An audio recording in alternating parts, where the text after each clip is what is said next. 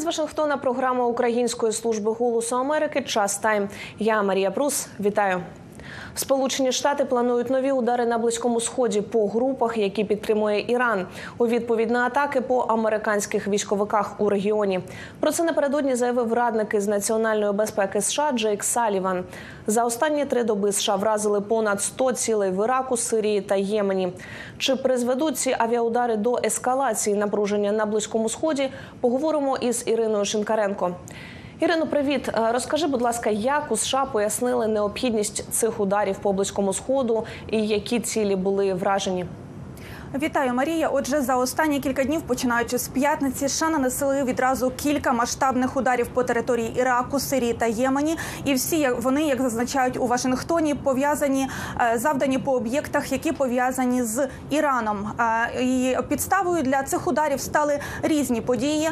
Зокрема, в суботу ввечері Сполучені Штати разом із Великою Британією завдали серію авіаударів по об'єктах хуситів у Ємені, і це вже третій випадок спільних ударів цих країн по території е, Ємену. А Відтоді як е, хусити розпочали атаки на міжнародні та американські судна у Червоному морі, підтримуючи Хамас у війні з Ізраїлем. Крім того, в суботу та в неділю США завдавали вже окремих самостійних ударів по території Ємену по протикорабельних ракетах, які, як зазначили у Вашингтоні, готувалися до запуску по кораблях у Червоному морі. Раніше у п'ятницю Сполучені Штати нанесли серію ударів за допомогою багатьох літаків, зокрема бомбарду- бомбардувальників далекої дії по об'єктах, які також пов'язані з Іраном в Іраку та Сирії. І це стало першим таким ударом по території цих країн від початку війни між Ізраїлем та Хамасом. Як щойно повідомили у держдепартаменті США, удари вразили понад 85 цілей у понад 85 цілей в Іраку та Сирії. І е, ці бази були використані для нападу на американські сили.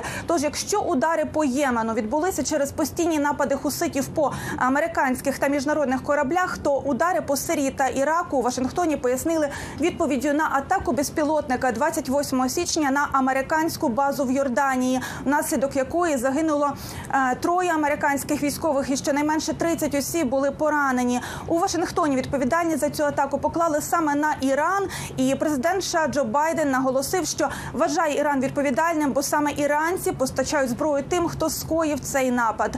У п'ятницю у США зустрічали тіла загиблих американців, які загинули на базі в Йорданії. І Джо Байден зустрічав тіла цих американських солдатів. І як пише американська преса, посилаючись на джерела у Білому домі, саме смерть цих солдатів і стала вирішальним кроком у рішенні Білого Дому завдати ударів по Сирії та Іраку. І напередодні президент США Джо Байден спрямував листа лідерам конгресу, в якому пояснив е, ці рішення про нанесення авіаударів по Сирії та Іраку, тим, що він в такий спосіб намагався і намагається захистити е, американських громадян. Марія. А як е, Іран і союзники реагують на такі кроки Сполучених Штатів?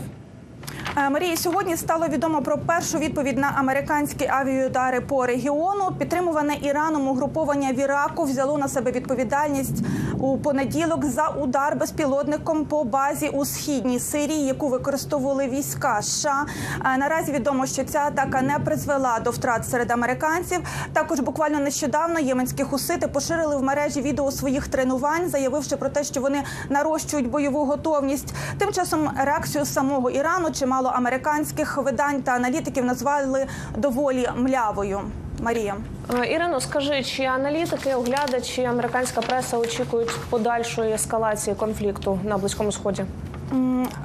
Е, Марія, отже, американський телеканал CNN зауважив, що ймовірно ці удари стануть початком більш масованих атак США по території країн близького сходу. Водночас пише видання, адміністрація Байдена хоче уникнути повномасштабного конфлікту з Іраном. Також американська преса, зокрема видання New York Times, написало, що ці удари стали таким собі випробуванням готовності Ірану до ескалації. І саме квола реакція Ірану, як вказують аналітики, е, квола реакція на ці американські авіаудари вони схиляють до думки, що е, е, ці атаки не змусять Іран йти на загострення конфлікту, і що враховуючи всі потужності США та союзників, Іран та підтримувані ним е, групи в регіоні не наважаться до серйозних ударів у відповідь. Ситуація може змінитися на думку Нью-Йорк Таймс, якщо е, лише в тому разі, якщо Вашингтон завдасть ударів безпосередньо по території Ірану. Водночас у статті йдеться про те, що ця ситуація розгортається в регіоні, який президент США Джо Байден хотів би залишити на другому плані, зосередивши свою увагу на е, війні в Україні та на конфлікті із е, Китаєм. Але очевидно, що тепер ця ситуація вона е, змістить фокус уваги Білого Дому з України на близький схід. Зрозуміло, Ірино, дякую тобі. Це була журналістка Української служби голосу Америки Ірина Шинкаренко.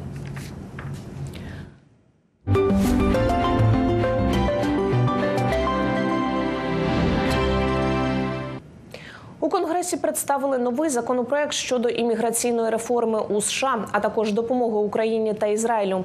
Законопроект загалом вимагає виділити на ці потреби майже 120 мільярдів доларів. Президент Джо Байден і демократи привітали угоду. А от республіканці у палаті представників документ розкритикували. Коли відбудеться голосування і який останній розвиток подій, е, як це вплине на допомогу Україні, поговоримо з нашою конгресовою кореспонденткою Катериною Лісновою.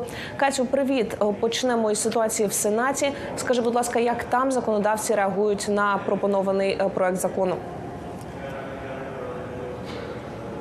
Лідер більшості у сенаті, демократ Чак Шумер, заявив, що досягти цієї угоди було дуже важко, але вона є важливою як в інтересах Сполучених Штатів Америки всередині держави, так і на міжнародній арені. І, зокрема, Чак Шумер закликав сенаторів проголосувати за цей загалом пакет за питання кордону, яке включає в себе також пакет допомоги Україні та Ізраїлю і іншим партнерам Сполучених Штатів Америки. І також закликав сенаторів не звертати увагу на заклики окремих політиків заблокувати угоду через політичні причини. Пропоную послухати.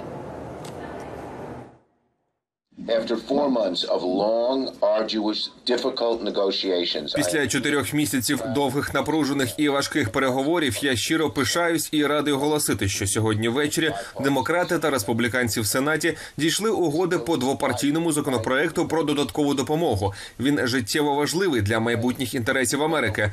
Путін захопить Україну, якщо ми не проголосуємо за додаткову допомогу в цьому законопроекті. Ізраїль повинен захистити себе від Хамасу із допомогою цього законопроекту. Цивільні жителі Палестини отримують їжу та будуть врятовані від голоду. І ми вирішимо проблему кордону. Ми не можемо дозволити політиці завадити прийняттю цього законопроекту. Сенатори мають проігнорувати цей зайвий шум, який каже їм не голосувати за цей законопроект через політичні причини. Тож це справжнє випробування для конгресу, для сенату, для Америки. Майбутнє майбутнє документу залежить від узгодженої позиції обох партій, як республіканців, так і е, демократів. І власне республіканці відіграють цьому, е, мабуть, найважливішу зараз роль. Так, зокрема, один із провідних республіканців Лінці Грем сьогодні заявив, що вітає угоду по кордону і загалом цей пакет, але вважає, що документ потребує правок та довгих дебатів. За його словами, таке складне законодавство не можна погоджувати поспіхом, і потрібно прийняти певні поправки і мати певні дебати. А без цього, мовляв, якщо такого не станеться, то документ буде заблоковано навіть на рівні сенату. Свою чергу лідер республіканців Міч Маконел фактично вперше за останні тижні прокоментував цю угоду. Він її привітав і сказав, що вона буде корисним механізмом не лише зараз, але й для майбутніх можливих лідерів країни. Пропоную послухати. Настав час змусити президента почати наводити порядок, а також створити для майбутніх лідерів систему, яка працюватиме, і створити нові екстрені інструменти для відновлення порядку. Я вдячний сенатору республіканцю Ленкфорду за невтомну роботу, аби гарантувати, що законопроект про додаткове фінансування почнеться з прямих і негайних рішень щодо кризи на нашому південному кордоні. Поки суверенітет Америки випробовується тут, удома, довіру до нас випробовують знахабнілі супротивники по всьому світу. Сенат повинен уважно розглянути можливості, які відкриваються перед ним, і підготуватися діяти. Катю, які аргументи у критиків е, цього пропонованого законопроекту, що кажуть у палаті представників? Загалом станом на зараз важко сказати, чи взагалі дійде цей законопроект до палати представників е, після голосування у сенаті, тобто чи пройде він голосування у сенаті, і в якому варіанті власне його голосуватимуть в палаті представників після усіх поправок та дебатів у сенаті, до яких зокрема закликає республіканець Лінсі Грем. Але і ще раніше е, американські медіа заявляли, що Дональд Трамп мовляв вчинить тиск на республіканців, щоб ті заблокували угоду по кордону взагалі, тому що він мовляв хоче використати це питання у своїй передвиборчій кампанії. В свою чергу спікер Палати представників Майк Джонсон неодноразово спростовував такі заяви, назвав їх абсурдом. Але так чи інакше, як Майк Джонсон, так і Дональд Трамп в один голос публічно заявляють, що виступають проти сенатської угоди по кордону і вимагають її заблокувати. Пропоную послухати. Я бачив достатньо. Цей законопроект навіть гірший ніж ми очікували. Він не наближає нас до зупинки катастрофи на кордоні, яку створив президент. Як заявив провідний переговірник від демократів, згідно із цим законопроектом, кордони ніколи не буде закрито. Якщо цей законопроект дійде до палати представників, його буде заблоковано.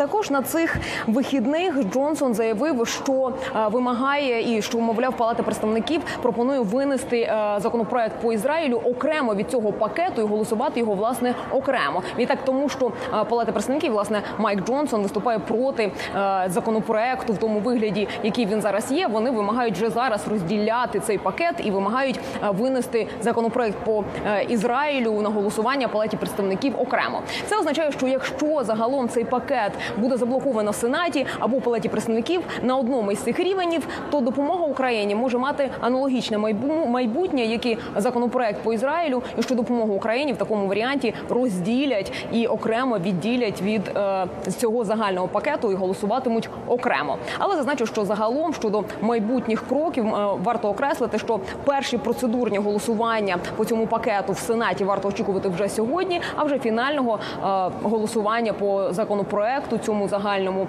е, Чак Шумер, принаймні лідер демократів у сенаті, анонсував вже цієї середи. Дякую, Катю, за твою роботу у конгресі. Це була Катерина Лісунова.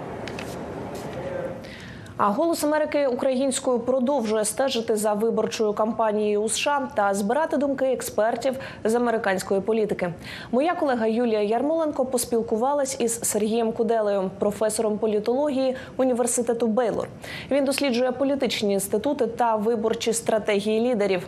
Він розповів, що американські вибори уже позначаються на питанні підтримки України. Про головні тенденції виборів президента США і до чого готуватись Україні далі в інтерв'ю. Зараз у нас е, президентська кампанія в самому розпалі. Нью-Гемпшир показав е, результати, які в принципі не здивували нікого. Але які ваші перші підсумки цієї президентської кампанії? Куди вона рухається? Ну, е, про Нью-Гемпшир варто зазначити, що дехто очікував сюрпризи через те, що на відміну від Айови, Нью-Гемпшир вважається поміркованим штатом. Нью-Гемпширі дозволяли е, брати участь в голосуванні е, не е, безпартійним, тому вважали, що в Нікі Гейлі є шанс. Е, Принаймні, якщо не перемогти Трампа, то принаймні продемонструвати нам дуже дуже серйозний результат. І в принципі вона його продемонструвала. Тобто 40% плюс це досить непоганий результат. Тільки проблема в тому, що Трамп показав рекордну перемогу. Він виступає беззаперечним лідером. В мало кого вже залишається сумніви, що він буде офіційним кандидатом від республіканської партії. А, Попередні е, голосування і в Нью-Гемпширі, і в Айві продемонструвало декілька цікавих трендів. Е, Перший тренд це те, що за Трампа все ж таки голосує ядро його виборців, які традиційно його підтримували. Водночас помірковані виборці, які дотримуються більш такої традиційної е, республіканської платформи, вони не готові за нього голосувати в таких кількостях. І дехто вважає це показником е, слабкості Трампа під час загальнонаціональної кампанії. Для перемоги над Байденом йому потрібна перемога, е, йому потрібна підтримка більшості центристів, саме поміркованих виборців, якої зараз в нього, як ми бачимо, недостатньо. І цієї підтримки не бракує Нікі Гейлі, але так виглядає, що найбільше ентузіазму щодо кандидатури Нікі Гейлі, напевно, у незалежних, е, у демократів, а не республіканців, і можливо в людей, які дивляться передвиборчу кампанію в Києві, а не в тих, хто голосує безпосередньо в Айові і в Нью-Гемпширі. А, Чи є у неї шлях, як вона може скоротити відставання? Вона зараз продовжує активну кампанію в Південній Кароліні. Навіщо? Мені здається, що в Південній Кароліні вона продовжує кампанію, тому що це її штат. Вона має продемонструвати добрий результат. Там Вона не може відмовитися від участі в е, цих перегонах в Південній Кароліні. Якщо вона продемонструє гірший результат в Південній Кароліні, аніж в Нью-Гемпширі, то це фактично буде означати кінець цієї передвиборчої кампанії, навіть якщо вона захоче її продовжувати. Мені здається, причина, чому вона е, залишається в цій передвиборчій кампанії на довгостроковому в довгостроковому плані, це е, позиціонувати себе в е, на виборах 2018 року як е, як е, кандидат лідер, так е, з яким пов'язують очікування 2028-го, перемоги. так? 2028 року, так тому що зрозуміло, що навіть якщо Трамп переможе цього року, або якщо Байден переможе цього року, ані Трамп як кандидат, ані Трамп як президент не зможе балотуватися знову в 2028 році.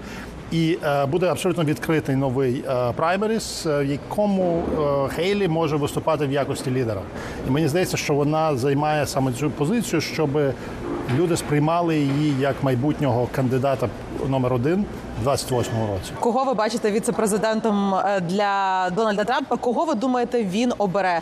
Ем, Які можуть бути стратегії тут? Коли б, е, Трамп балотувався вперше е, в 2016 році, він обрав Майка Пенса з прагматичних міркувань. Так, тобто Майк Пенс уособлював в принципі істеблішмент республіканської партії.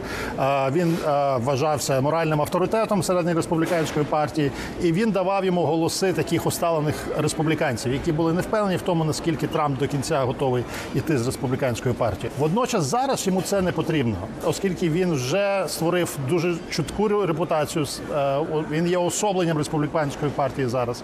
І з цієї точки зору, мені здається, він буде шукати е, людину, яка є. е, е, Трампом на стероїдах, тобто він є шукатиме людину, яка відстоює його ідеї, але ще більш жорстко, ще більш епатажно, ще більш сміливо. Так і е, цілком можливо говорить про Такера Карлсона. Такер Карлсон за багатьма параметрами е, підходить. Е, Він є дуже публічною особою. е, Він є дуже популярною особою в рухсі в русі Мага, який створив Дональд Трамп. І він, як ми бачили, послідовно відстоював ідеї Дональда Трампа, його підтримував. Саме за це він поплатився своєю посадою, що втратив своє шоу на Fox News.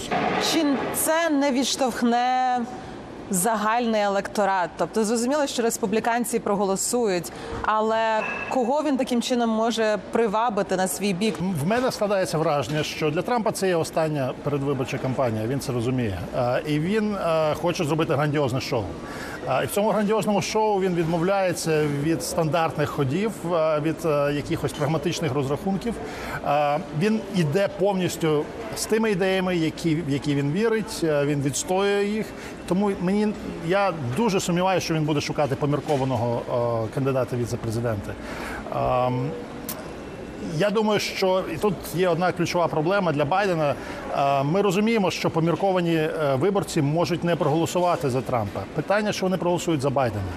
2024 рік, е, виборчий рік у Сполучених Штатах. Що це означатиме для України? Ми зараз бачимо, що дуже велика суперечка триває на капітолійському пагорбі. Яким чином ця кампанія може вплинути на Україну? Чи вона вже впливає і це буде лише погіршуватися? Вона впливає, вона почала впливати ще минулого року, оскільки значна частина республіканців в палаті представників. Позиціонують себе з розрахунком на результат е, наступних президентських виборів. І вся е, їхня риторика зараз пов'язана з кордоном і прив'язкою України до кордону. Це все позиціонування під час е, наступних е, президентських виборів. Вся риторика, яку ми зараз чули від Дональда Трампа і від його прихильників, вона не виглядає досить позитивною для України. Але важливо відзначити один момент. Тобто, ми розуміємо, що дискусія щодо підтримки України в майбутньому, у випадку, якщо Трамп стане президентом, вона буде складнішою. Трампа буде складніше переконати, але це не означає, що його неможливо переконати. Єдине, що треба кардинально змінити підхід, аргументи, які Україна використовує в спілкуванні, в комунікації з Білим домом у випадку, якщо Трамп буде президентом. Ми бачимо, що Байден підтримує Україну з двох основних причин. Перша причина це питання демократії, демократичних цінностей. Так, друга причина, з якою з- якої Байден підтримує Україну, це відчуття загрози, яку Сполученим Штатам складає Росія. Так, визнання того, що Путін є загрозою для країн НАТО, для Європи, і таким чином є загрозою для Сполучених Штатів також. З обидвох цих питань в Трампа немає такого переконання. Але є інші аргументи, мені здається, які можуть спрацювати у випадку Трампа. Е, Згадаймо, під час е, президентства Трампа так він був справді е, тим лідером, який погодився надати летальну зброю Україні. Це відбулося на другий рік його президентства. Чому він надав летальну зброю Україні, а Обама, його попередник, відмовився від цього? Дуже просто. Це продав. Він продав її. Тобто це запитання ціни, але він продав її не тільки в комерційному сенсі, так він продав її в політичному сенсі, тому що в той момент, як ми пам'ятаємо, відбувалося імпічмент Трампа. Проти Трампа почалося розслідування чи спроби почати імпічмент Трампа. Були розпочалося розслідування ролі Росії в передвиборчій кампанії Трампа, зв'язків з Росією і таке інше. І значна частина людей, які оточували Трампа, переконала його, що йому буде вигідно політично, якщо він продемонструє свою прихильність Україні, продемонструє, що він готовий протидіяти Путіну і надасть те, що відмовлявся зробити його попередник. Тобто таким чином він демонструє, що він жодним чином не стоїть, не має жодних зобов'язань перед Путіним. Це була політична вигода. І е, на жаль, мені здається, що Трамп є людиною транзакційною, на жаль, з точки зору України. І він буде шукати політичні вигоди, які е, він зможе отримати від тої чи іншої політики по відношенню до України.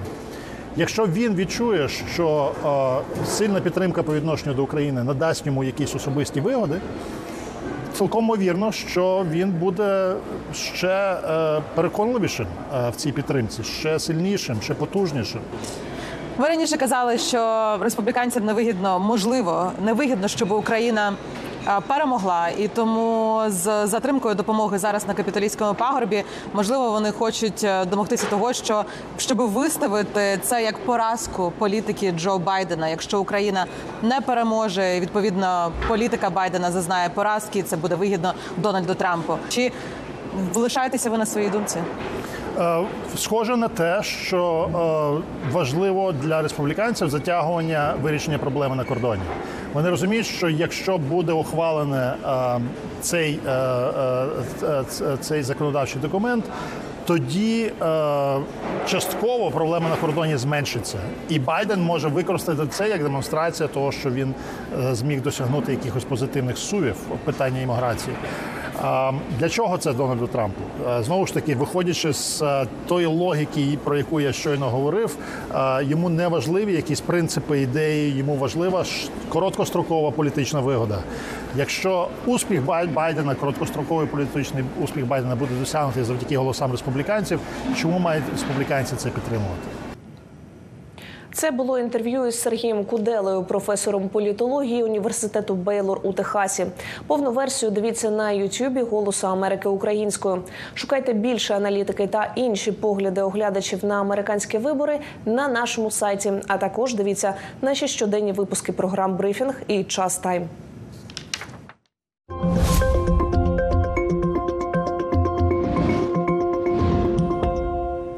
Днями у Карнегі Гол, одному з найвідоміших концертних залів світу, пройшов гала-концерт переможців конкурсу української музики. Музичне змагання заснували, щоб популяризувати українських композиторів, зокрема серед молодих виконавців, розповідають Ірина Соломко та Павло Терехов.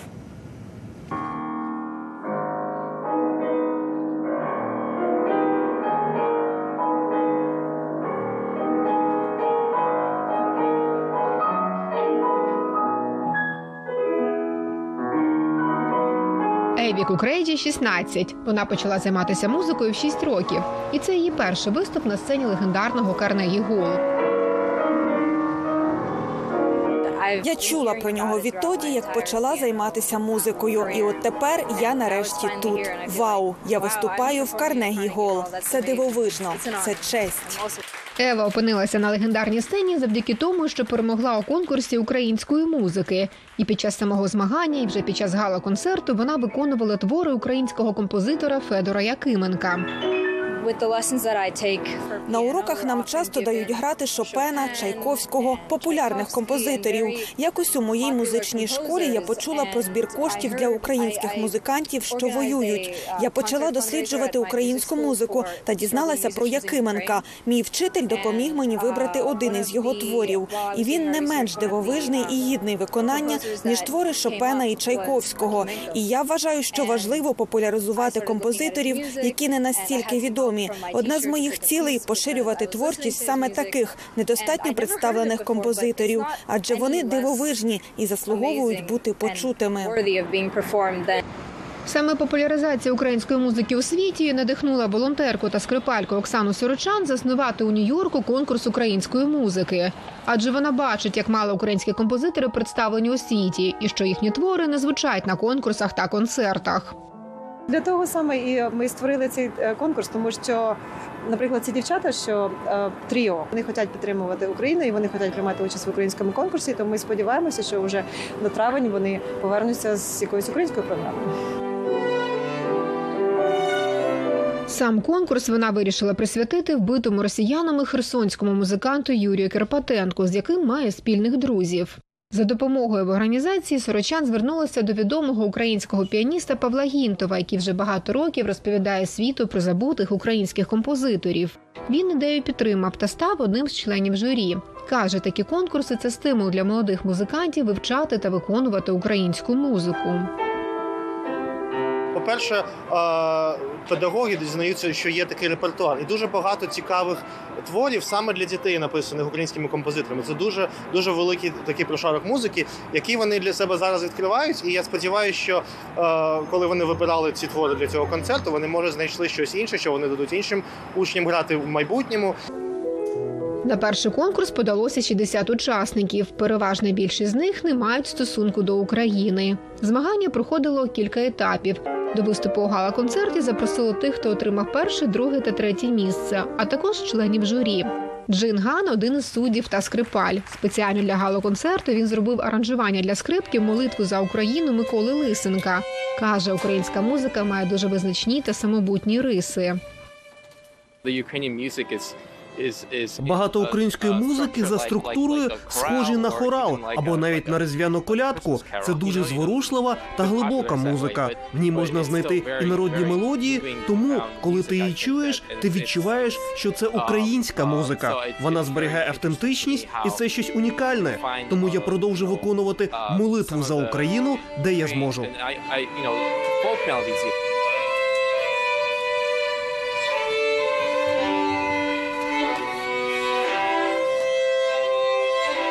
Гінтов каже, з початку повномасштабного вторгнення він відчуває збільшення зацікавленості до українських композиторів. До мене звертались е, і звертаються музиканти, які просять іноді е, порадити твір, чи знайти ноти, чи якогось композитора конкретного якийсь твір. Е, Тобто я бачу ін- інтерес є, і звичайно багато з них це робить, тому що вони хочуть показати, що вони підтримують Україну. Звертались диригенти оркестрів американських. Один диригент військового духового оркестру звертався, і він зробив власну аранжировку Тараса Бульбу. І дуже гарно вертюри, вертюри, дуже гарно зіграв оркестр е, цю вертюру. Є відео, можна подивитись для е, до речі, на е, з нагоди Дня Незалежності. Сорочан додає, для гала-концерту вони підготували і спеціальну програму з біографіями композиторів, чиї твори виконували переможці. Діти, які будуть на концерті, вони, по-перше, почують ці твіри. Е, Більшість все таки музики в цьому концерті є музика, музика українських композиторів, плюс судді будуть грати. Е, Також музику українських композиторів. Діти почують цю музику. Далі вони можуть почитати біографії. Оскільки конкурс викликав чимало ажіотаж, Сорочан оголосила про проведення нового і вже відкрила подачу заявок для музикантів. З Нью-Йорка Ірина Соломко, Павло Терехов, Голос Америки. На цьому ми завершуємо. В студії для вас працювала Марія Прус. Дивіться інші історії Української служби голосу Америки на нашому сайті та у соцмережах. Дякую за вашу довіру. До зустрічі в ефірі.